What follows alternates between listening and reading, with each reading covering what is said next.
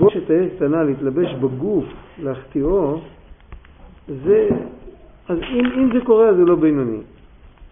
דהיינו, ששלושה לבושי הנפש הבעמית, שהם מחשבה, דיבור ומעשה שמצד הקליפה, אין גוברים בו על נפש האלוקית. להתלבש בגוף, ש, שזה המעשה, המעשה לא מתגבר להתלבש בגוף, ובמוח זה המחשבה, המחשבה לא, גומר, לא גוברת להתלבש במוח, ובפה הדיבור לא גובר להתלבש בפה. זאת אומרת, פה יש לבן אדם אחד, מוח יש לו אחד, גוף יש לו אחד, אבל מחשבה, דיבור ומעשה יש לו שתיים. יש לו את כוח המחשבה מצד הנפש הבעמית, יש לו את כוח המחשבה מצד הנפש האלוקית. יש לו כוח הדיבור מצד הנפש הבעמית, יש לו כוח הדיבור מצד הנפש האלוקית. אותו דבר, יש לו את כוח המעשה מצד שניהם. עכשיו תלוי, אם למשל בן אדם מתעסק בענייני העולם לשם שמיים, זה לא נקרא התגברות של הנפש הבעמית, זה נקרא התגברות של הנפש האלוקית. הנפש האלוקית, כל, גם כשהיא עושה מצווה, וגם כשהיהודי עושה מצווה הוא משתמש עם הגוף ועם הנפש הבעמית. כי בלי הנפש הבעמית הנשמה לא יכולה להחיות את הגוף. היא צריכה מתאם. היא לא מתבטלת? היא לא, היא לא מתבטלת, היא משמשת את ה... היא משמשת לתפקיד האמיתי שלשם כך היא נבראה. הנפש הבעמית, אם לא היה חטא אדם הראשון, למה הייתה משמשת הנפש הבעמית? היא הייתה משמשת כמתאם בין הנשמה לגוף, ממוצע, כדי שהכוחות, תרי"ג כוחות של הנשמה יתלבשו בתרי"ג ברמ"ח ושס"ה אברי הגוף, אברי וגידי הגוף, צריך שיהיה משהו ממוצע שמצד אחד הוא רוחני, מצד אחד הוא לא כל כך קדוש, ודרך זה הנשמה יכולה להתחבר עם הגוף. גם אז זה פלא גדול. הרמ"א אומר בשולחן ערוך המפליא לעשות שהוא מחבר את הגשמיות עם הרוחניות, זה פלא. אבל בכל אופן צריך איזה צינור, איזה משהו שמתאם בין שניהם. והיות שהאדם הראשון חטא, אז הרע של הנחש נכנס בנפש הבעמית. לפני זה הרע היה בנחש. כשהוא נכנס בנפש הבעמית, לנפש הבעמית יש, יש לו תפקיד. יש לה תפקיד של יצר הרע. חוץ מזה שיש לה תפקיד להיות ממוצע בין הנשמה לגוף, יש לה תפקיד שהיא האכסניה של היצר הרע. לפני כן היא לא הייתה מקליפת נוגה? כל קליפת נוגה הייתה במקום אחר. כל העולמות ירדו בחטאו של אדם הראשון. מה שנקרא היום עולם העשייה, אז לפני אדם הראשון, לפני חטאו של אדם הראשון, המלאכים של עולם העשייה, היה להם השגה של המלאכים, ש, שמה שיש היום למלאכים של עולם היצירה, וכן הלאה. עולם הבריאה, היה שם את הביטול של עולם האצילות. כל העולמות ירדו מדרגתם. כי האדם הוא הציר המרכזי שעליו עומד העולם. וכשאדם חוטא, גם היום זה ככה. זה לא סיפור של היסטוריה. כשאדם חוטא הוא מוריד את כל העולמות. רק אדם הראשון, הוא היה כללות כל הנשמות, אז הוא הוריד את כל העולמות בכללות. ואדם פרטי, כשהוא חוטא, אז הוא מוריד את השורש שלו, את הפרט שלו בעולם העליון. אבל תמיד מה שאדם עושה משפיע על כל העולמות. אם הוא עושה טוב הוא מעלה את כל העולמות, אם הוא עושה רע הוא מוריד את כל העולמות. זה כתוב במסילת ישרים. זה פשט. אז אדם חטא, אז הקליפת נוגה ירדה במדרגה שלה, אז יש מציאות בקליפת נוגה שיכולה לאחסן בתוכה שני דברים, שני דברים. היא יכולה לאחסן בתוכה כוחי ועוצם ידי ואני עושה מה שבא לי וכל זה, והיא יכולה לאחסן בתוכה גם, גם השקפה כזאת שאני רוצה למרוד בהשם. זה כבר חטאים ועוונות. אז הדבר הראשון זה לעשות את, את, את ענייני הגוף שלו לשם שמיים. הדבר השני זה לחטוא. שני הדברים האלה נמצאים בנפש הבעמית לא מצד שככה השם ברא אותה, אלא בגלל שהם ביקשו חשבונות רבים. זה כתוב, במדרש כתוב על הפסוק הזה שאלוקים עשה את האדם ישר והם ביקשו חשבונות רבים, זה כתוב שהכוונה היא על חטא עץ הדעת. שהאלוקים עשה את האדם ישר כתוב בלשון יחיד, והמה, זה כבר לשון רבים, כשהייתה כבר חווה, אז הם התחילו לחפש חשבונות רבים, זה נחמד למראה, זה נחמד להשכיל, זה ככה, זה ככה. אז האלוקים עשה, מה? הרצון שלו זה למרוד בהשם, או שהוא לא דווקא, אלא... הרצון שלו הבסיסי הוא לא, הוא לאו דווקא למרוד בהשם, אבל הוא יכול לשמש אכסניה גם למרוד בהשם. אפשר, אתה יודע, ללכלוך באים הזבובים. איפה שיש דבר לא נראה, הדבר הלא נקי בנפש הבעמית זה שהוא רוצה לעשות מה שהוא רוצה. הוא לא נכנע מפני השם. ממילא אם הוא לא נכנע מפני השם, אז אם יבוא מישהו עם סברה להגיד לו שהם עוברים על רצון השם, אז זה כיף לא נורמלי, אז הוא, אז הוא ילך אחרי זה. אין לו את הנצרה ששומרת עליו, ש, שהוא לא ילך לשם. מה שאין כן אם לא היה החטא. אם לא היה החטא, כל המציאות של הנפש הבעמית היה רק ממוצע בין הנפש האלוקית לגוף. עכשיו, היות שהמצב הוא כזה עכשיו אחרי החטא, אז אם יהודי מתעסק עם ענייני העולם לשם שמיים, אז כבר יש הכנעה מסוימת של הנפש הבעמית לנפש האלוקית. כי מצד הנפש הבעמית, איך שהיא אחרי חטא אדם הראשון, אז להתעסק בענייני הגוף זה לצורך עצמו, לא לשם שמיים. מה פתאום? מה פתאום שאני אוכל ואשתה בשביל לעשות נחת רוח למישהו? מה פתאום? לא מבין את זה. עצם זה שהוא משתמש עם הכוחות של הנפש הבעמית, הוא אוכל ושותה לשם שמיים, הוא מרוויח כסף לשם שמיים, הוא ישן לשם שמיים, אז כל זה, זה כבר הכנעה מסוימת. זה אופן אחד. יכול להיות אופן הפוך, שבאמת הנפש הבעמית לא נכנעת, ואז, הוא, ואז היא תופסת את הגוף בלי להיכנע לנפש האלוקית.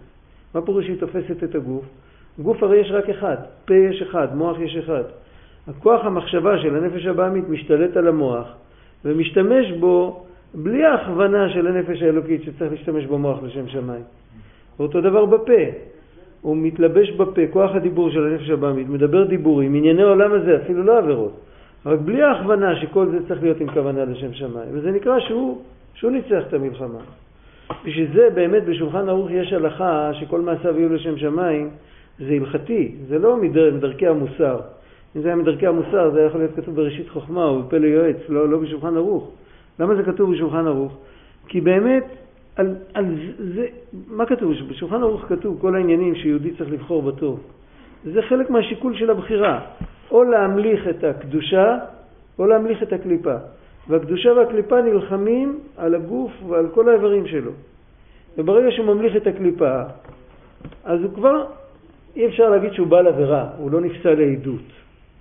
כן? הוא לא בעל עבירה, הוא לא עשה עבירה. אולי הוא לא, הוא לא, לא, לא, לא ייתנו לו על עונש, אבל הוא, את השולחן ערוך הוא לא קיים.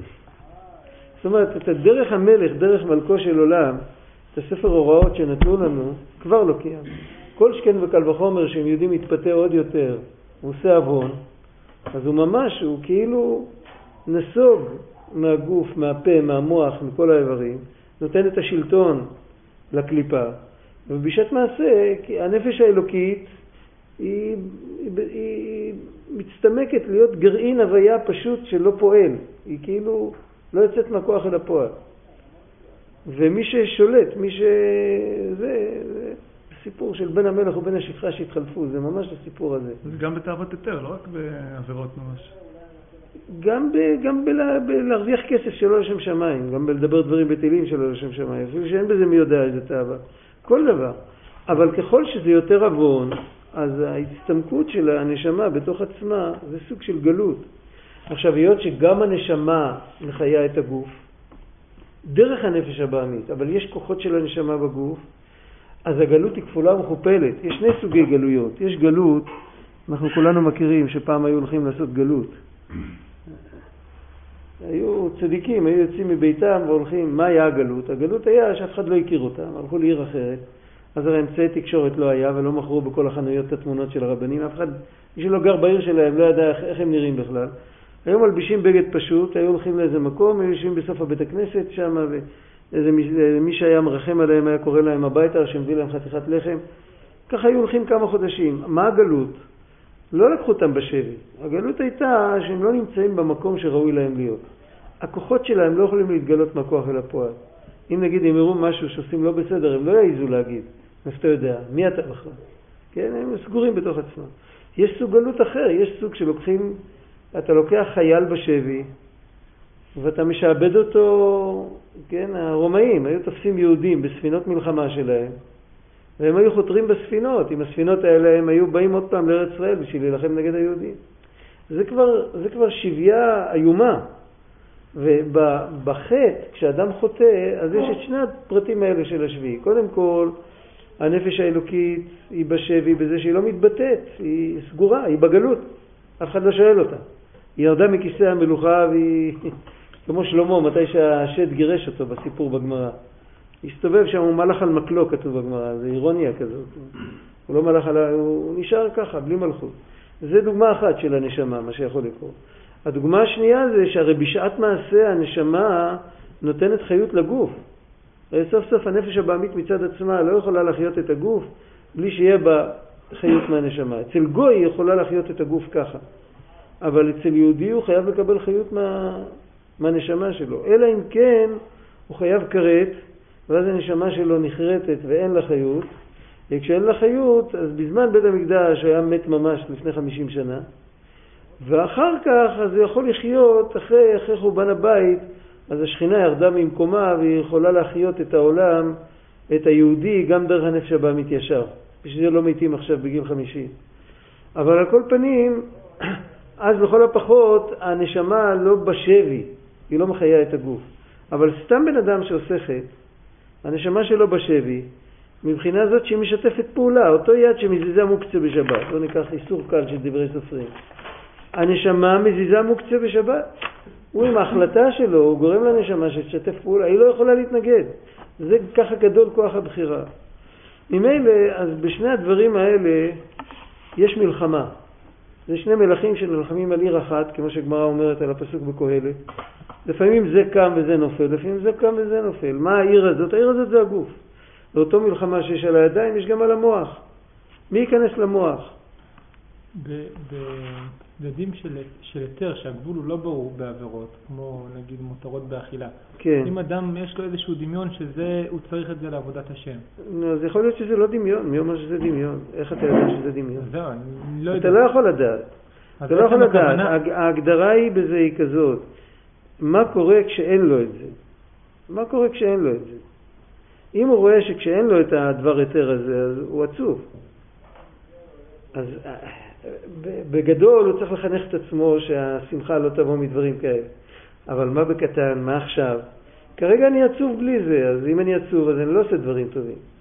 זה כמו ילד קטן, אם לא הייתי רואה את זה, אז לא הייתי חושב. יכול להיות, לא, יכול להיות שאני התרגלתי, אז אפילו אם אני לא רואה זה חסר לי. אני אשאל מה, אין, אין זה, אין, כן, אפילו אין, כן, אני מגיע לחדר אוכל, אני רואה שאין מה שאני רגיל. מה קרה? יש שביתה, הספקים לא הגיעו. יש דברים כאלה. אם בן אדם מרגיש שהוא לא שמח, אז, אז uh, השאלה למה אני עושה את זה עכשיו, לא מה העיקרון. העיקרון המופשט זה לא, אי אפשר לחיות לפי עקרונות מופשטים. כרגע למה אני עושה את זה? אם אני עושה את זה בגלל שאני רוצה שדצימטר מעוקב פה ירגיש יותר נוח, אז זה באמת סתם. אבל אם אני באמת קשור עם זה, לדאבוני הרב, אבל אם זה יחסר לי, אז זה יחסר לי, חסר לי אחר אז, וזה יתבטא אחר כך בדברים אחרים. אז באמת, אה, אז זה לא הזמן, אז, אז צריך לקחת את זה לאט לאט. מי שולט פה, הנפש הבהמית או הנפש האלוקית?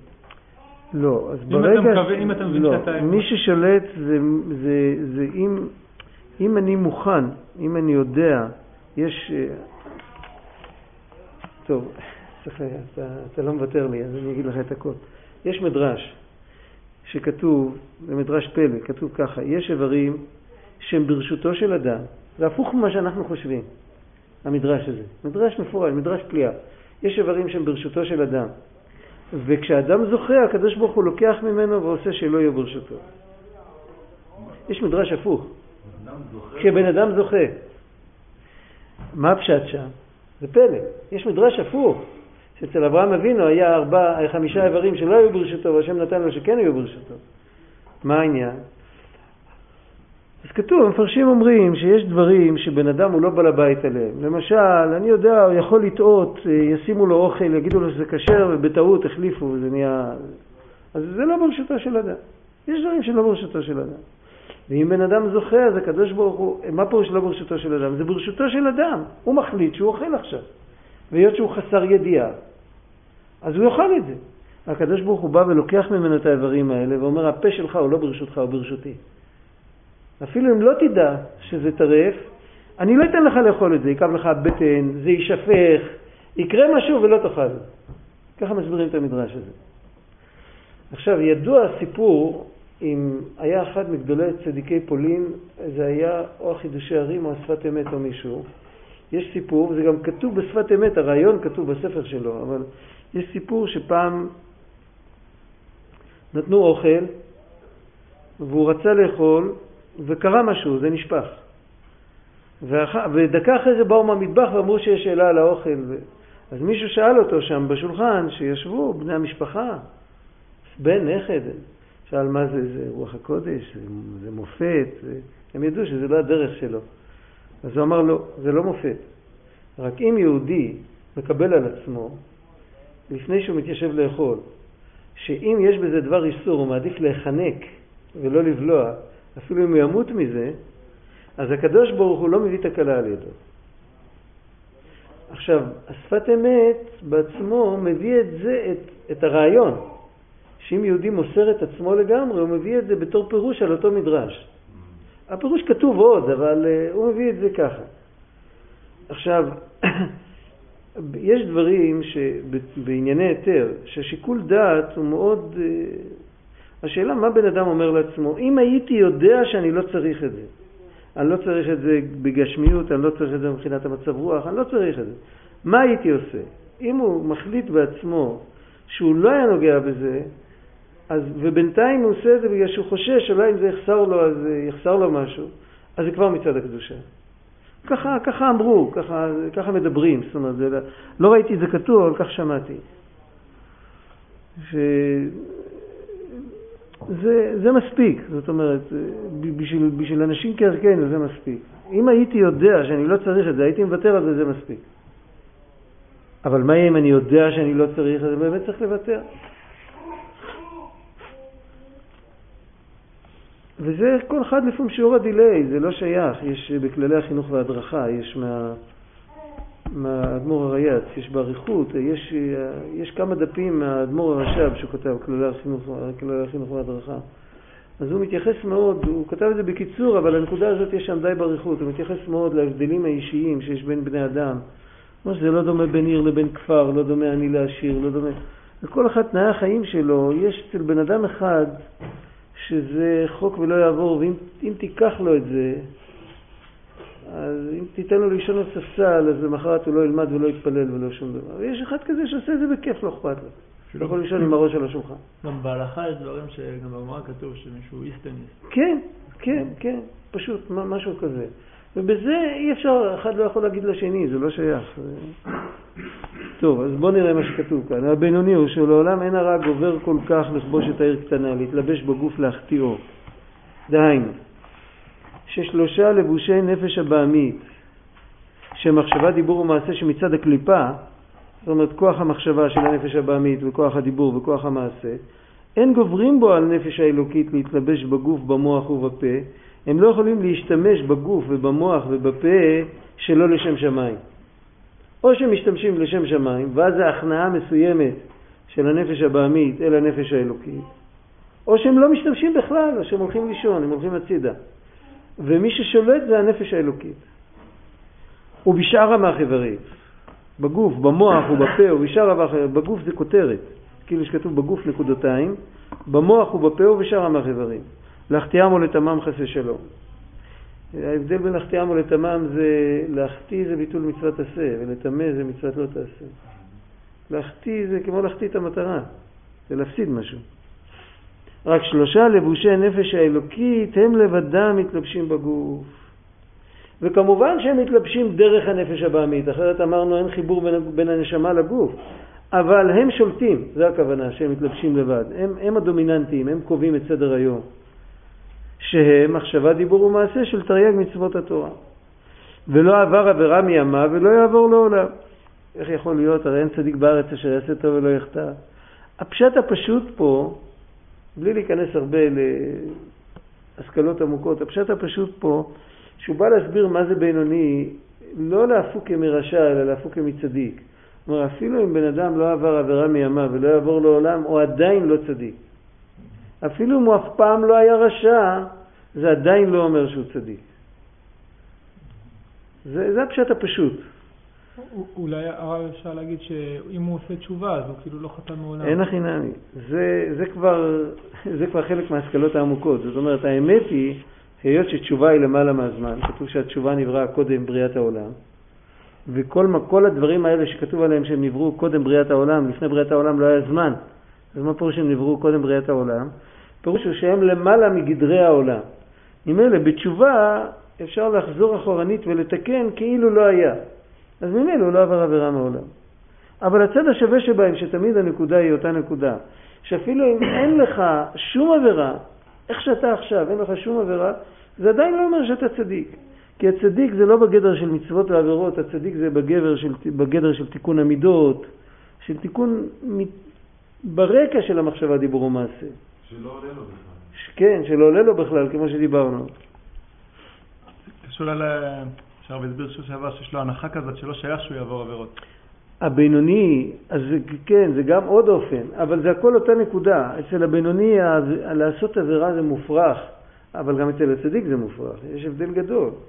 אצל הצדיק זה מופרך, כמו שזה מופרך, הרב שטיינזלץ אמר פעם אה, משל, הוא אמר, אה, אומרים שעל כל יש בחירה, יש לי בחירה לגשת לחלון, לשבור אותו עם האגרוף, לקחת את הזכוכיות ולנגוס אותן. טכנית יש לי בחירה, אבל זה שייך. יש לפעמים שמשהו מופרך, אצל הצדיק לעשות עבירה זה מופרך ככה, עוד יותר אפילו. זה מופרך במהות. אצל הבינוני זה מופרך בגלל האחריות שיש עליו, בגלל, ה, בגלל, ה, בגלל העמדה שהוא תפס, לא בגלל שזה מופרך בעצם. זה לא מופרך, הוא, הוא לא שונא את זה בלב, אבל זה מופרך אצלו, זה, זה מופרך. לא? הרבי מפיאסצה מביא דוגמה, זה לא רק להתגבר, זה יותר, זה יותר חזק אפילו. הרבי מפיאסצה מביא דוגמה בדרך המלך, מה זה ה... איך זה אצל בינוני מופרך לעשות, אה, והוא באמת, הוא נותן מוסר, הוא אומר שכל אחד יכול להיות כזה. הוא מביא דוגמה מכל אחד, הוא אומר כל אחד, אם הוא ילך ביום כיפור אחת צהריים, ככה בין מנחה לנעילה, הוא ילך ברחוב, ילך ברחוב של עכו, מבשלים שם אוכל, וזה מריח בפה והוא כבר מת מרעב. לא יעלה בדעתו אפילו רגע אחד שאולי איזה צל של ספק ספיקה, אולי לאכול שהוא יצטרך להתגבר ולהגיד לא, אסור, לטרף ביום כיפור וכאלה. לא צריך. לא, לא נכנס לו בכלל, אבל לא כמו צדיק, הוא לא כמו צדיק. הצדיק, הצדיק אם הוא יעבור שם ביום כיפור, יכול להיות שיתחיל להקים מגועל נפש. אה. הוא לא צדיק, זה מריח לו טוב. הוא יודע לזהות איזה ריח זה, הוא יגיד, וואי, איזה, מה הם עשו שם? זה כל כך טעים. אף על פי כן, לאכול, הוא יסתכל על זה כמו שמסתכלים, כמו שבן אדם מסתכל על מה שנותנים בכלוב של החיות. אותו דבר, זה לא שייך. הוא יראה שם תירס מונח ברפת. זה האוכל של הפרה. את התירס שהוא קונה בחנות הוא יבשל. את התירס שמונח ברפת זה, זה האוכל של הפרה. כן, זה, הפרה נגעה בזה כבר. אתה מבין? לא שהוא לא אוהב תירס. הצדיק לא אוהב תירס. זה הבדל גדול. זה הבדל עצום. זה, זה מן הקצה לקצה. אצל הבינוני זה מופרך. מה שהוא טוען שם זה באמת טענה, זו טענה שאין לנו, לנו איפה להתחבות מהטענה הזאת. הוא אומר, היהודי הכי פשוט, אם יום כיפור יציעו לו את האוכל הכי טעים, זה יהיה מופרך אצלו בתכלית. אז למה לשקר למשל לא מופרך אותו דבר? מה ההבדל? אפשר להגיע לזה, אז אם אפשר להגיע... זה בעצם, זה, זה פירוש של מה שכתוב כאן, שזה כל אחד יכול להגיע. שזה מופרך ככה, כל אחד יכול להגיע. ולא עבר עבירה מימיו ולא יעבור לעולם, ולא נקרא עליו שם רשע אפילו שעה אחת ורגע אחד כל ימיו. אך מהות ועצמות נפש האלוקית, שהן עשר בחינותיה, לא הלבושים שלה, אלא עשר בחינות הנפש, מה שאנחנו אומרים, האופי של הבן אדם, הכישרונות שלו, השכל שלו, לא להם לבדן המלוכה והממשלה בעיר קטנה. הם לא שולטים, יש לו שכן שמטרטר. שרוצה גם דברים אחרים, הוא לא נותן לו, לא נותן לו להיכנס. כי אם, מתי כן יש להם לבד המלוכה והממשלה? בעיתים מזומנים, כמו בשעת קריאת שמע ותפילה, שהיא שעת מוחין דגדלות למעלה. זה מושג של קבלה, מה זה העניין של מוחין דגדלות, אבל בפשטות, מה שאנחנו יכולים להבין מזה, זה מה שהוא ממשיך, וגם למטה היא שעת הכושר לכל אדם. זה, זה מה שאנחנו אומרים בפסוק, ואני תפילתי לך את רצון. זה עניין של מוחין דגדלות. פעם שמעתי על זה הסבר, שמעתי שזה הייתי ילד, אז הסבירו לנו את זה כמו, שהסבירו, כמו שמסבירים לילדים, אבל היה... מישהו הסביר את זה ככה, דווקא יהודי, יהודי מאוד גדול. הוא הסביר, הוא הסביר ככה, הוא אמר שלכל אה, דבר יש את הזמן המסוגל לו. הוא אמר בגשמיות אפשר לראות דוגמה אם בן אדם יפתח את החנות בלילה. אחר כך הוא יכול להתלונן שאין לו קונים, בלילה אנשים ישנים, חנות צריך לפתוח ביום. הוא אמר, אם יהודי, נגיד, יחליף, הוא יעשה את העבודה של קריאת שמע של המיטה עם חשבון הנפש, עם כל זה, הוא יעשה בבוקר לפני התפילה. ואת העבודה של ההתבוננות בגדולת השם, שצריך להיות בבוקר לפני התפילה, יעשה בלילה. הוא יגיד פסוקי תזמרה לפני קריאת שמע של המיטה, יגיד אחר כך ברכות קריאת שמע, בלי שם ומלכות. הוא יגיד איך המלאכים עומדים וזה. יכול להיות, זה יעורר אותו, כן, סך הכל זה אותו תוכן. אבל זה לא אותו דבר. זה לא אותו דבר, כי למה חז"ל תקנו דווקא ככה? לכאורה, מה ההבדל?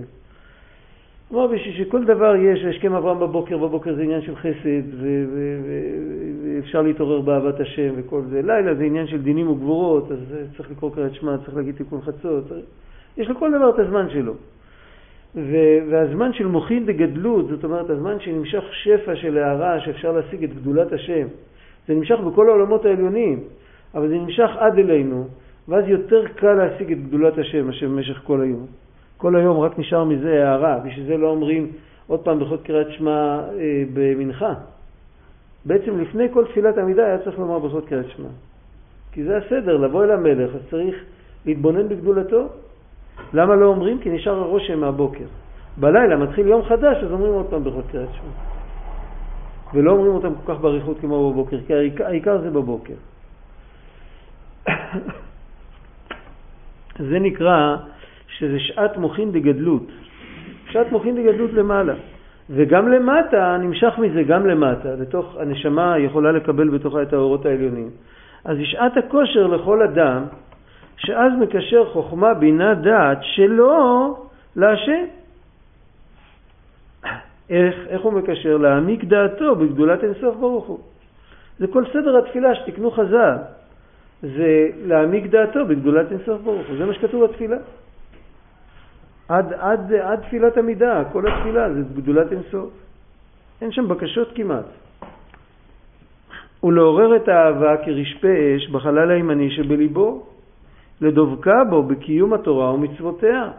על תורה ומצוות כן מדברים, מדברים בקריאת שמע, מזכירים מצוות, מזכירים תורה. ומאהבה, לא סתם.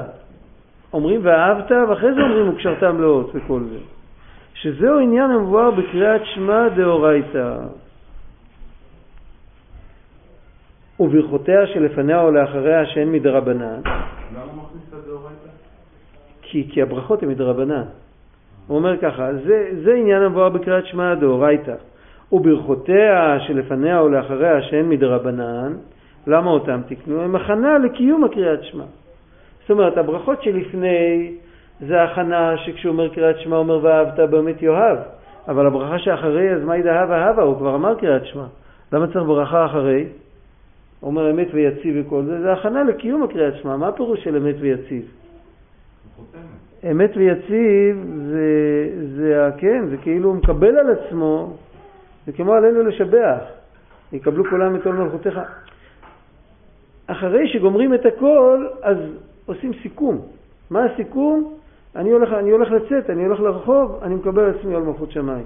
שישאר לי רושם טוב עם כל מה שהתפללתי. אותו דבר ב, ב, ב, אחרי קריאת שמע, אז אומרים אמת ויציב ונכון, הדבר הזה עלינו מקבלים על עצמנו, אמת אלוקי עולם. זה נקרא היכל הרצון, כתוב שם, יש חטא פעמים אמת. הארי הקדוש אומר, יש חטא פעמים אמת, ד' פעמים אמת, קודם עזרת אבותינו, ד' פעמים אמת, אחרי עזרת אבותינו. זה נקרא היכל הרצון, אז הבן אדם מקבל על עצמו ברצון גמור ובלב שלם לקיים את הקריאת שמע.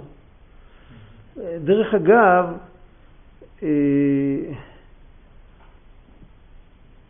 שמונה פעמים אמת כתוב שזה כנגד שמונת ימי חנוכה, זה עוד מעט מתקרב, זה עכשיו ראש חודש כסלו.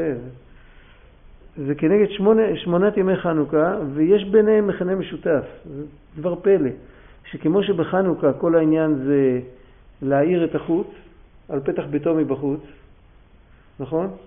להתגבר על קליפת יוון, והדריקליה ריגלה דתרמודאי, תרמודאי אותיות מורדת. לכלות את הקליפות מהעולם, מהעולם החיצוני.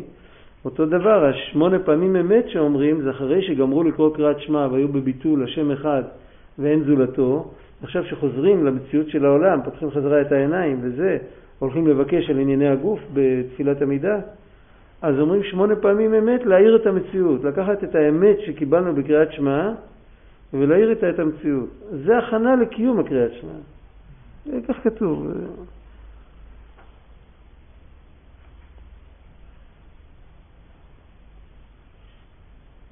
כמו שכתוב במקום אחר. ואז, מה קורה אז? בשעת התפילה, הרע שבחלל השמאלי, לא רק שהרע כפוף לטוב בפה, בידיים, בלב הוא כפוף. יהודי מתפלל להשם, מתפלל בהתלהבות, אז באותו רגע הרע כפוף. ככל שיש לו יותר אהבה ברשפי אש, הרע כפוף יותר. אז הרע שבחלל השמאלי כפוף ובטל לטוב המתפשט בחלל הימני, מחוכמה, בינה, דעת, שבמוח המקושרים בגדולת אינסוף ברוך הוא. ואז הוא מגיע לעמדה של צדיק ורע? באותו רגע, אבל היות שזה לא מתמשך, אז זה לא ממש, זה כמו מישהו ישן, הלך לישון. הוא בתרדמת, הוא לא, הוא לא פעיל, אבל הוא לא ממש, אצל הצדיק הוא בטל בשישים. יש הבדל גדול בין, אה, בין איסור שהלך לישון לאיסור שבטל בשישים. איסור שבטל בשישים הוא בטל בשישים, איסור שהלך לישון יכול להתעורר, אם היה מציאות כזאת. מה הפעולה ש... מה? יש דבר כזה. אין הכי נמי, לא, לא תמיד. יש, זה מחלוקות, אין נמי. הוא מביא את הביטוי חוזר וניאור אחר כך. כן, הוא מביא את הביטוי, כן. הוא מביא הרבה, הרבה ביטויים הלכתיים לביטול של הרע לטוב, ביטול בשישים כבר למדנו, עכשיו הוא ידבר על חוזר וניאור. אז מה התולדה של המציאות הזאת שהרע בטל הטוב? מה, מה, מה האפקט של זה? כן. מה יוצא מזה? יוצא מזה הרבה. כאן הוא לא מדבר על זה, אבל מדברים על זה בהרבה מקומות. הוא מדבר על זה בליקוטי תורה, ויש על זה תורה בליקוטי מהר"ן, ויש... בעצם כל, ה, כל תלמידי הבעל שם טוב מדברים על העניין הזה, שכשבן אדם נמצא במקום גבוה, שלא ישכח, זה, או, זה פרפרזה על האדם מאין באת ולאן אתה הולך. שלא ישכח מאיפה הוא מגיע, שלא ישכח לאן הוא חוזר. שלא יהיה באותו רגע מלאך, ואחר כך כשהוא יחזור, אז בר מינן הוא יהיה, לא יודע מה, ההפוך, מלאך הבלה. באותו רגע, בשביל זה באמת תקנו חז"ל להגיד רפאנו וברך עלינו, זה צרכים גשמיים. בתוך ה... הוא צריך לדעת, עכשיו באמת הנפש הבא מתיישן, אבל הוא צריך לקחת אותו ו- ו- ולגרום לו שיחלום חלומות טובים, אם נדבר בסגנון הזה של ישן. זאת אומרת, לגלות לו את מה שהוא משיג. בשביל זה גם, בליקוטי תורה הוא אומר למה, למה דווקא בחרו התבוננות בגדולת השם לפני, לפני קריאת שמע עבודת המלאכים. למה דווקא מלאכים? היה אפשר לדבר על צמחים, ואפשר לדבר על ספירות, ואפשר לדבר על עולמות, אפשר לדבר על כל מיני דברים. למה דווקא מלאכים? המלאך הוא השורש של הנפש הבעמית. כך דיברנו בהתחלה. אז אומרים לנפש הבעמית, תראה את השורש שלך, תראה איך הוא, איך הוא משתחווה להשם, איך הוא, איך הוא צועק קדוש וברוך. זה משייך אולי למה שאמרנו לאהוב את השם בכל לבבך, כן, בשני לבביך. כן, כן. אמרנו שהנפש הבהמית, התפקיד שלה זה לקשר בין הנשמה לגוף. נכון, אבל יש לה שורש שהוא מלאך. גם המלאך, התפקיד שלו זה שליח השפע, לקשר בין העולם העליון לעולם התחתון. וזה מתבטא בנפש הבעמית בין הנשמה לגוף. אבל, אבל זה ה... זה ה עכשיו, הוא אומר, תראה איך, שהוא, איך שבמצב מתוקן, איך נראה, איך אתה נראה בשורש. מה זה השורש? השורש זה שמה. השורש זה אם נחפור עמוק בתוך משהו, נמצא את השורש שלו. אז אם נחפור עמוק בתוכך, נגלה שאתה מלאך בכלל. אז איך אתה מתנהג? זאת אומרת, ודאי, חייב להיות איזו השלכה אחר כך. רק מה, כל זמן שהוא לא נרדם, אתה יודע, יש לפעמים, יש בפסיכולוגיה, יש דבר כזה, שלפעמים ילדים שהם נורא עצבניים, אי אפשר לעשות איתם שום דבר. אז יש שיטה שאומרת ככה, אתה מתיישב עם הילד, 20 דקות אחרי שהוא נרדם, אתה מתיישב איתו ואתה אתה מדבר איתו, אתה אומר לו שאתה אוהב אותו, ואתה תומך בו, ואתה אתה מספר לו שיש לו כוחות ושהוא יכול ללמוד ושהוא יכול להתקדם. וש... ילד שחסר ביטחון עצמי וזה, עושים לו כזה דבר, הניסיון מוכיח. אז אחרי חודש הוא כאילו ש... אחרי שהוא הולך לישון? אחרי שהוא הולך לישון. 20 דקות אחרי שהוא הולך לישון, אז הוא בשלב כזה שהתודעה שלו שומעת מה שאתה מדבר, אבל ההתנגדות שלו כבר ירדה. זה כמו שהפנטת אותו. ההשקפה שלו על אודות עצמו מתחילה להשתנות. כל זמן שהוא לא ישן, אתה גם יכול לדבר איתו, אבל לא רוצה לשמוע. הוא... והוא מתנגד, הוא אומר, לא נכון, אני הטיפש הכי גדול. הרב בחדר אמר לי שאני לא יוצלח, ממני לא יצא כבר שום דבר. זה ילדים. אתה מנטרל. הנפש הבעמית, לשבת איתה ולשוחח איתה ככה, ליד אה, סנדוויץ', זה לא הולך. היא שמה, היא, היא, היא, היא בבית ואתה האורח, אתה בא כעני בפתח. בתפילה אפשר לדבר איתה. אבל בשביל זה חז"ל תיקנו שקודם כל מתחילים להגיד פסוקי דה זמרה. פסוקי דה זמרה, ההתלהבות של הפסוקי דה זמרה, הוא נותן כאילו מעטפה כזאת לנפש הבעמית שמרדים אותה קצת. היא לא כל כך... אחר כך אפשר לדבר איתה ולהגיד לה, ללחוש לה באוזן, כמו הילד אחרי שהוא נרדם. אתה יודע מי אתה? אתה מלאך. אתה המלאך שאומר קדוש, קדוש, קדוש. זה לא, זה לא מישהו אחר, זה אתה. אנחנו עדיין, עדיין כולנו נפש בעמית, אנחנו צריכים להגיד לעצמנו זה אני. זה אני, אני עכשיו אומר קדוש. אבל בשביל זה חז"ל תקנו שגם עם הפה אני אגיד קדוש. אחרי תפילה כזאת אז כבר יוצאים, יוצאים מרוכך. כמובן שאחר כך זה חוזר ונאור וצריך להילחם, אבל זה אחרת. אה, בנקודי מהר"ן יש מקום אחד שהוא מדבר על זה דווקא די, די ברחבה. הוא אומר שכל אדם שיש לו השגות, כל יהודי יש לו השגות עליונות, אבל הוא לא מרחם על הבשר שלו. מבשרך לא תתעלם, הוא צריך לרחם על הבשר שלו, הבשר שבהקשר הזה זה הנפש הבעמית. כל השגה של הנשמה הוא צריך לספר אותה לגוף שלו. כי אחרת מה הוא פעל? אחר כך הגוף יתפוס את ה... אמרנו שהמוח זה הגוף, התייחסנו אליו. המוח, אבל הנפש שבתוך המוח, אז הנפש הראשונה שאתה חוקר בתוך המוח, כן. אז אתה מוצא את הפסיכולוגיה של הנפש הבעמית, דבר ראשון. עכשיו, אם הנפש האלוקית משיגה השגות, והיא לא משתפת את הנפש הבעמית, לא מתרגמת את זה לרמה של הנפש הבעמית. לא, זה תלוי מתי, בשביל זה אני אומר, אותו ילד יכול להיות שהוא מזיק. הוא עם כדורים, הוא שובר את כל החלונות, אבל אחרי שהוא נרדם אפשר לדבר איתו. כאן אתה מתחיל, אתה, מת, אתה מתחיל עם נסירה.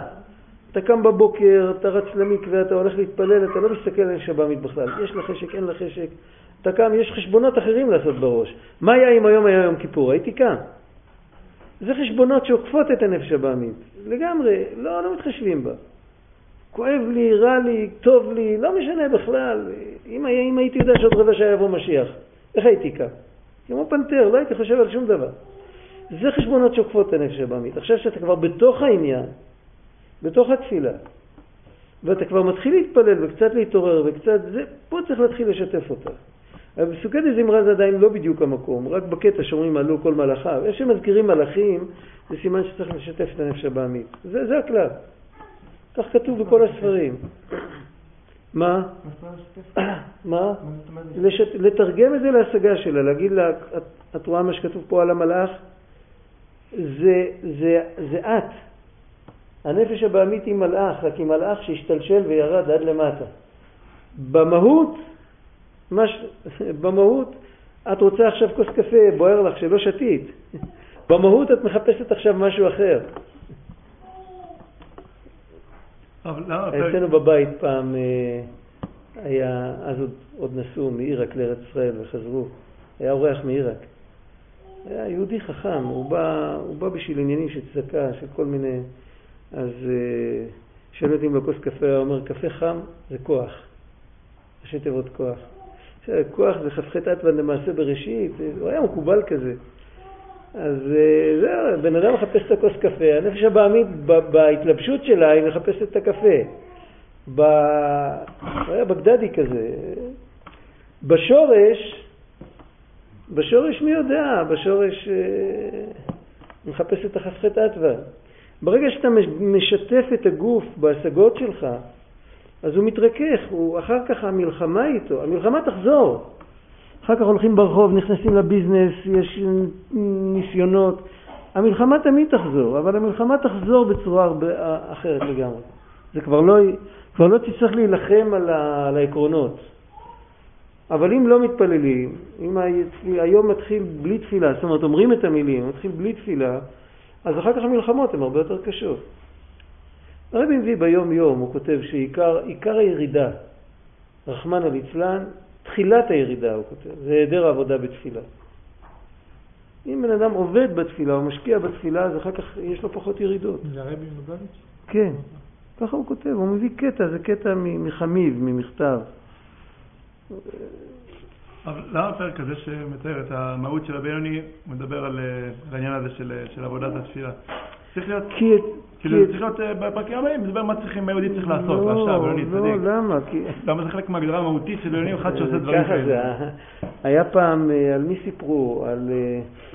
היה פעם צדיק בגליציה, שהוא היה, היה אפשר להיכנס אליו, זה פלא, גם אצל רבי נתן, היו נכנסים אנשים, בין חצות לשחרית, היו נכנסים אנשים, מספרים לו את כל ליבם. וזה היה הנהגה מאוד מוזרה, אנשים הסתכלו על זה עקום. לפני התפילה, צדיק, צריך להיות סגור בחדרו ולהיות בדבקות וככה. פעם שאלו את הבן שלו, הוא היה צדיק גדול, שאלו את הבן שלו, אותו לא העזו לשאול. שאלו את הבן שלו, מה אבא שלך לפני תפילת שחרית, אפשר לתפוס אצלו בדלת ולהיכנס אליו ולדבר איתו, איך זה? אז הוא אמר, אצל אבא שלי הכל תפילה. בזמן הזה הוא מתפלל, זו התפילה שלו. אתה הבנת? למה לא הבנת? כשהוא מדבר על הבינוני, אז יש מצב שהבינוני מתפלל ויש מצב שהבינוני לא מתפלל. אצל הצדיק זה כל הזמן תפילה. זה לא שייך, זה לא שנשאר לו אחר כך רושם מהתפילה לכל היום. הוא כל היום מתפלל. גם לרשע יש מקומות בתפילה שאין לו נגיעה. הרשע גם, הרשע יכול להיות בדיוק אותו דבר, רק השאלה היא לאן הוא לוקח את התפילה שלו. אם יהודי לוקח את התפילה עם סיכום חזק, יש, יש דבר שנקרא מצח הרצון. שמעת פעם ביטוי כזה? כן, גם כוונות כזה עם היין. מה? להסתכל, להסתכל, לראות את המצח. יש, אה, אנחנו אומרים בזמירות של סעודה שלישית, כתוב אה, אה, והאזמין עתיק יומין למצווה עדי יהון חלפין. מה כתוב שם? לא, למינכה זה טעות דפוס. כן? כן. זה לא, אין דבר כזה. אה, כתוב שם כך, הקריבו לי חזוך אלי דלת דינין דתקיפים, אין, אין דינים, זה רבא דרבין, אין דינים. לבר נטלין, החוצה הם הולכים, ולא עלין, הם לא נכנסים. אני קלבין דחציפים, כל הקליפות החוצה. עכשיו, אבל הם הרי יכולים להיכנס חזרה, יכולים להיות חוזר ונאור, והאזמין עתיק יומין למצחה, אני מזמין את העתיק יומין שיהיה בבחינת מצח, עדי ירון חלפין, עד שבסוף הם יחלפו והם לא יחזרו יותר. מה זה? אז יש, אה, יש זוהר שכתוב שיש כ"ד בתי דינים. יש, אה, כשה, יש מצחא דזעיר אנפין ומצחא דעתיק יומין. כשמצחא דזעיר אנפין מתגלה, אז, אז uh, מתגלים כ"ד בתי דינים. וכשמצחא דעתיק יומין מתגלה, כל הבתי דינים האלה משתכחים. זאת אומרת, מלשון וחמת המלך שכחה. אין, אין כעס, אין דינים יותר. מה, מה זה העניין הזה של מצחא? אז יש את זה הרבה, כתוב על זה הרבה בחסידות, מה זה העניין של מצחא. מצחא זה תמיד, זה מקום, עם מצח אתה לא יכול לנהל משא ומתן. מצח זה דבר עם הראש בקיר, זה עזות מצח. מצח זה, זה בחינה של ככה זה וגמרנו. אתה רואה עיניים, אתה יכול להסתכל, אתה יכול לראות מי ימצמץ ראשון, מי יוריד את העיניים קודם, עם פה אתה מדבר. מצח זה ככה. אם בן אדם יושב ככה, מראה לך רק את המצח שלו, אתה מרגיש שנגמר, אתה לא יכול לדבר איתו יותר. עכשיו, מה זה העניין של מצח? מצח זה החלטה אחרי כל הרגשות ואחרי כל ההבנות ואחרי הכל, עכשיו אני מחליט. ואז אי אפשר להתווכח איתי יותר. אם אני נשאר כל הזמן בהבנות, אם אני כל הזמן עושה בגלל מה שהבנתי, אז יכול מישהו לבוא ולהפריך אותי. אבל אם אני, זהו, עכשיו אני קם מהספר, גמרתי להבין, עכשיו אני מחליט, יתד בל ימות, אי אפשר להתווכח איתי. עכשיו, אם זה מצחא דזעיר אנפין, שזה מוחין דקטנות ומידות דקטנות, אז מהמצחה הזאת, אם מישהו עושה נגד רצוני, אז אני עליו בדינים וכעסים וכל זה. השורש זה למעלה. שמזעיר אנפין יש כ"ד בתי דינים. יש שש מידות, בכל אחד יש חסד גבורה תפארת מלכות, אז זה שש כפול ארבע, זה כ"ד בתי דינים. כל ההתקללות של המידות, זה כל אחד זה בית דין. ובמצחה זה דינים קשים, כי, כי כבר גמרנו, אין חסד, אין כלום, יש רק את ההחלטה, אתה צריך להיות ככה, אם אתה לא ככה, אוי ואבוי לך. זה כ"ד בתי דינים. אבל כשמתעורר מצחא דעתיקה, שזה מוחין לגדלות, שזה כמו גדול שיכול לסבול את מי שמנגד אליו, אז כולם משתכחים. ובהיות שסעודה שלישית זה רבא דרבין, אז, אפשר, אז אנחנו מזמינים, בשביל זה גם יושבים בציבור בסעודה שלישית, זה עניין של כוח של הרבה אנשים יחד. אבל זה, זה, לא, זה לא מיועד דווקא לציבור, זה לא, זה לא איזה תפילה שאפשר להגיד אותה גם ביחיד, זה, זה בכל מקרה. הזמן הוא כזה שאנחנו מזמינים, והזמין עתיק יומין, למה? לאיזה מצחה? שזעיר אנפין. כדי לתקן אותו. אה, זהו. ממילא, אז מתגלה, איך מזמינים? שמתגלה מצחה של של עתיק יומין, ממילא נמתק המצחה של הזעיר אנפין. בשביל זה אמרתי שהמנחה זה טעות דפוס. זה פשוט לא נכנס שם, אין לזה שום הסבר.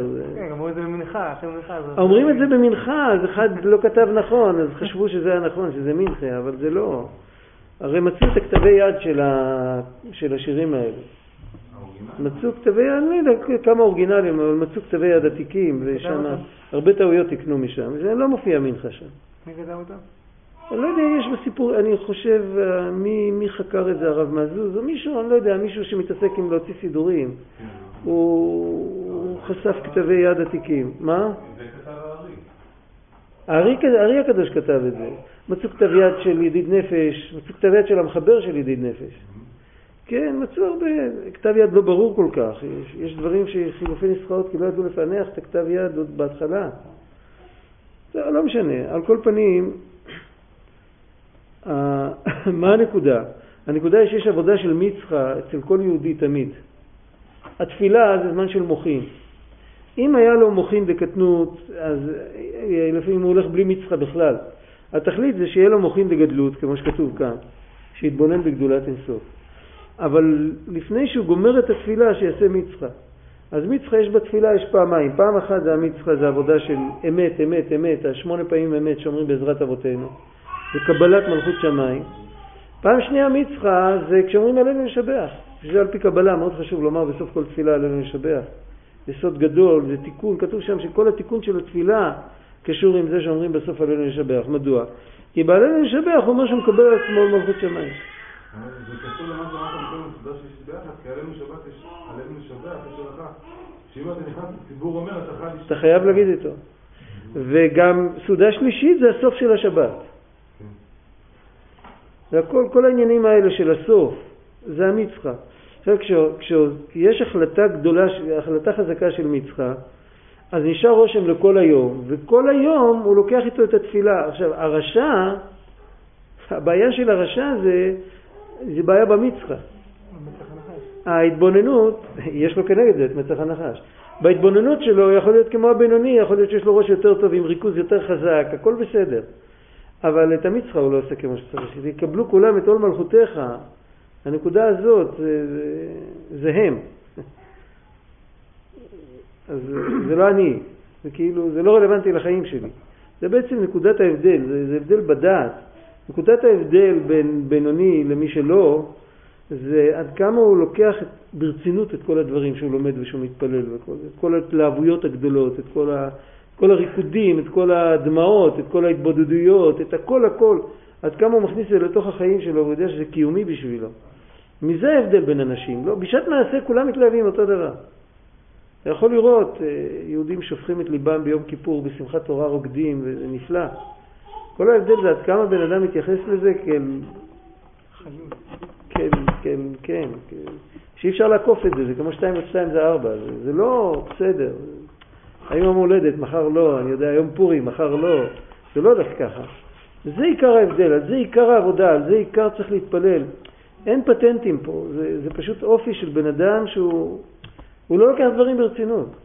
כל השיחות שיש על, על זה שיהודי צריך להיות פנימי ולא חיצוני ולא זה, זה כל ההבדל זה עד כמה הוא מצאת את לבבו נאמן לפניך, שכתוב על אברהם אבינו, איך היה לו כוח לעמוד נגד כל העולם ולהפוך להיות מבן של תרח להיות מרכבה למידת החסד העליון.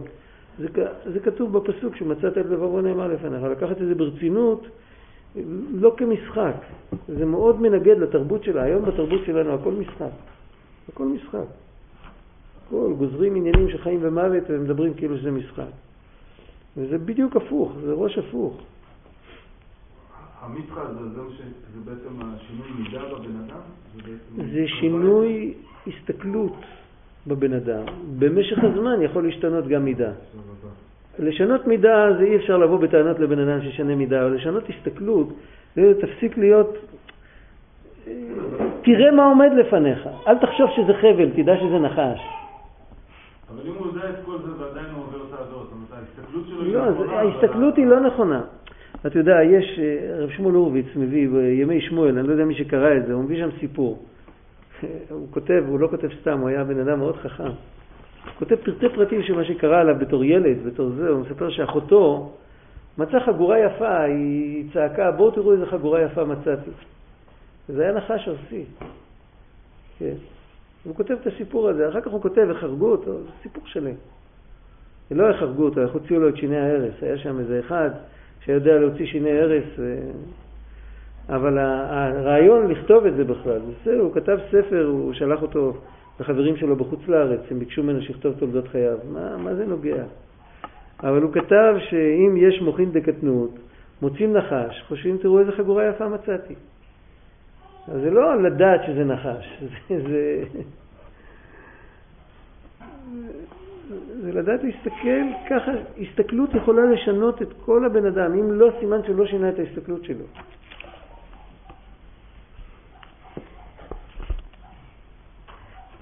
אבל אחר התפילה, בהסתלקות המוחים בגדלות אינסוף ברוך הוא, הרי לאט לאט זה, זה יורד, יורד, יורד, בסוף זה נשאר כמו הרי הרע חוזר וניאור בחלל השמאלי, הוא מתאווה תאווה לתאוות עולם הזה בתענוגיו.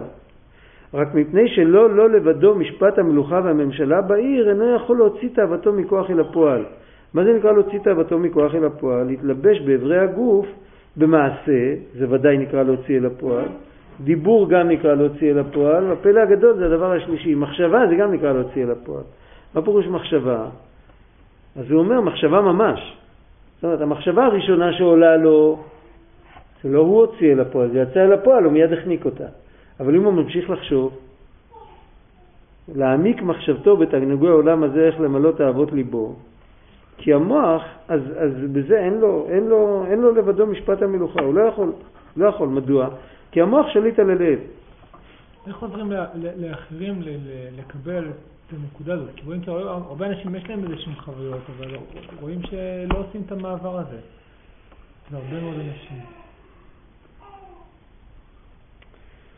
השאלה שלך, אפשר לתרגם אותה ככה, איך עוברים מלהיות מוחצן ללהיות פנימי, ללהיות אמיתי?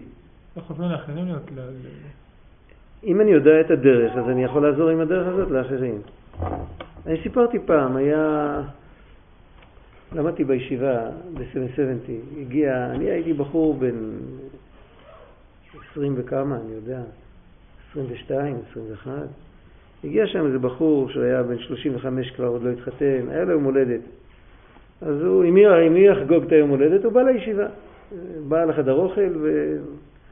אז הוא חילק לכל אחד, במקום סוכריות, הוא חילק דף שהיה כתוב שם יחידות שהיה לו אצל הרבי כשהיה בן 15.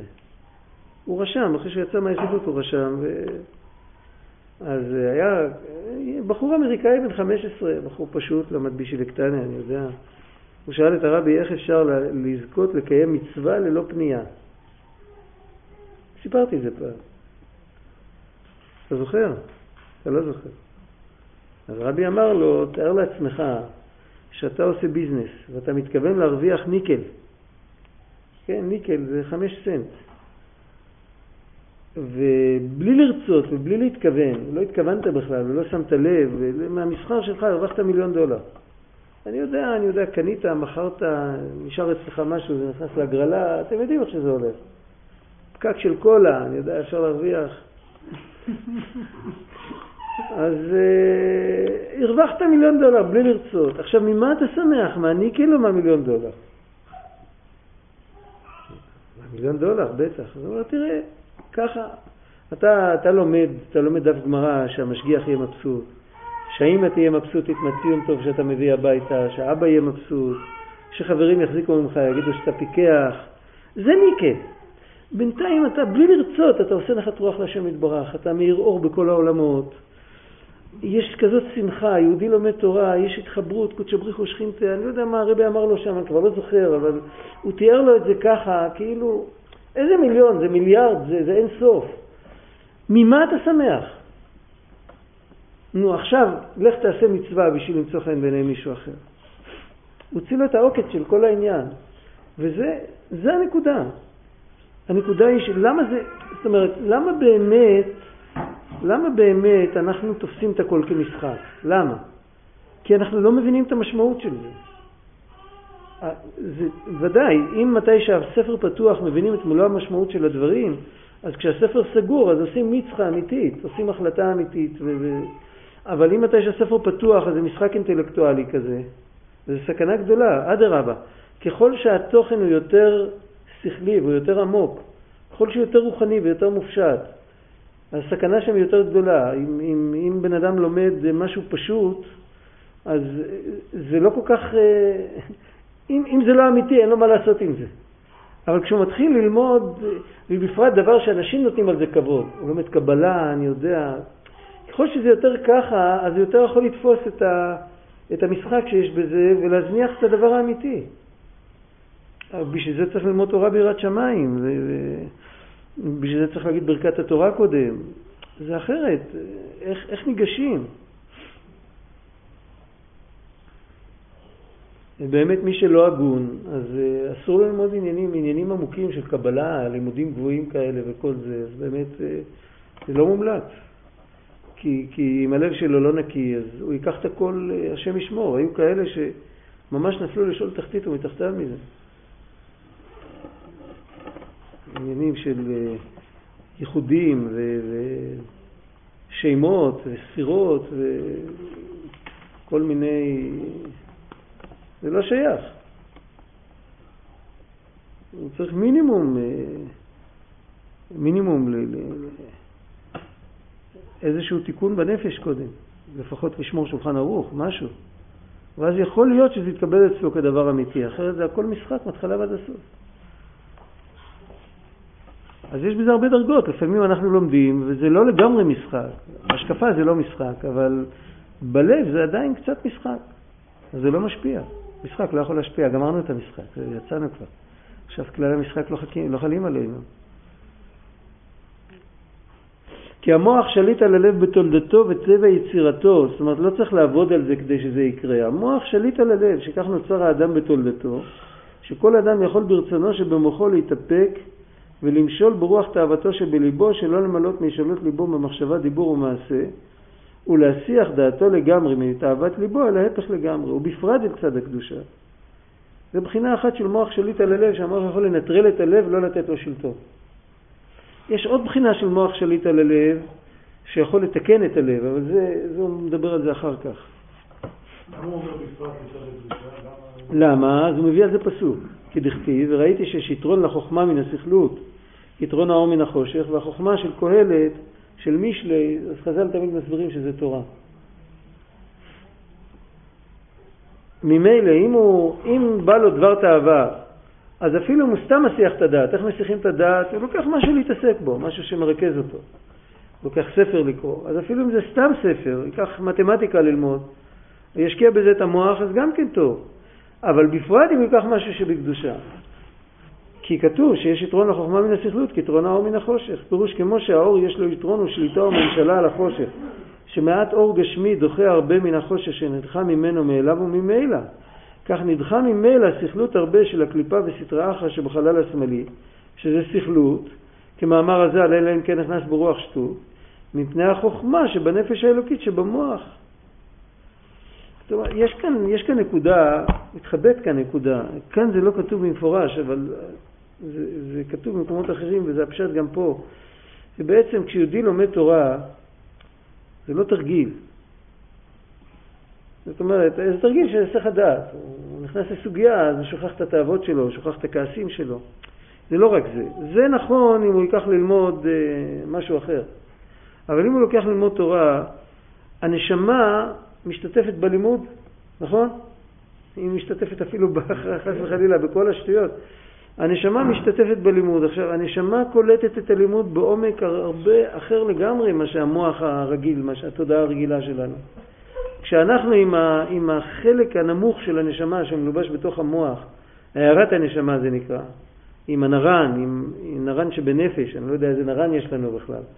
יש לנו נפש, נרן בנפש. אז באותו רגע שהנרן שבנפש מתחבר עם התורה, אז הרוח מתחברת עם התורה, עם הדרגה יותר גבוהה בתורה, והנשמה מתחברת עם דרגה עוד יותר גבוהה, והחיה והיחידה, ועצם הנשמה מתחבר עם הקדוש ברוך הוא, עם הקדוש ברוך הוא בעצמו.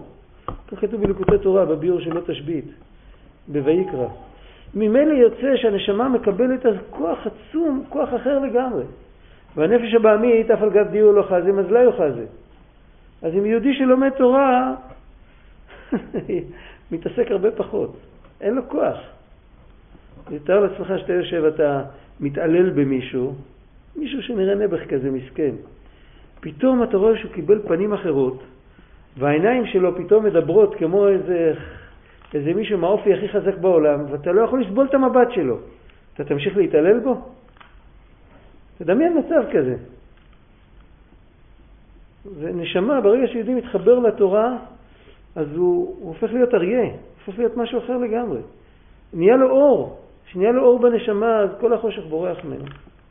עכשיו כמובן, אם, אם, אם את התורה הוא תופס כמשחק, או שהוא לומד כי משלמים לו, אז הבירור הזה לא עובד. אבל יש בירור של הנפש הבעמית שנעשה על ידי תורה.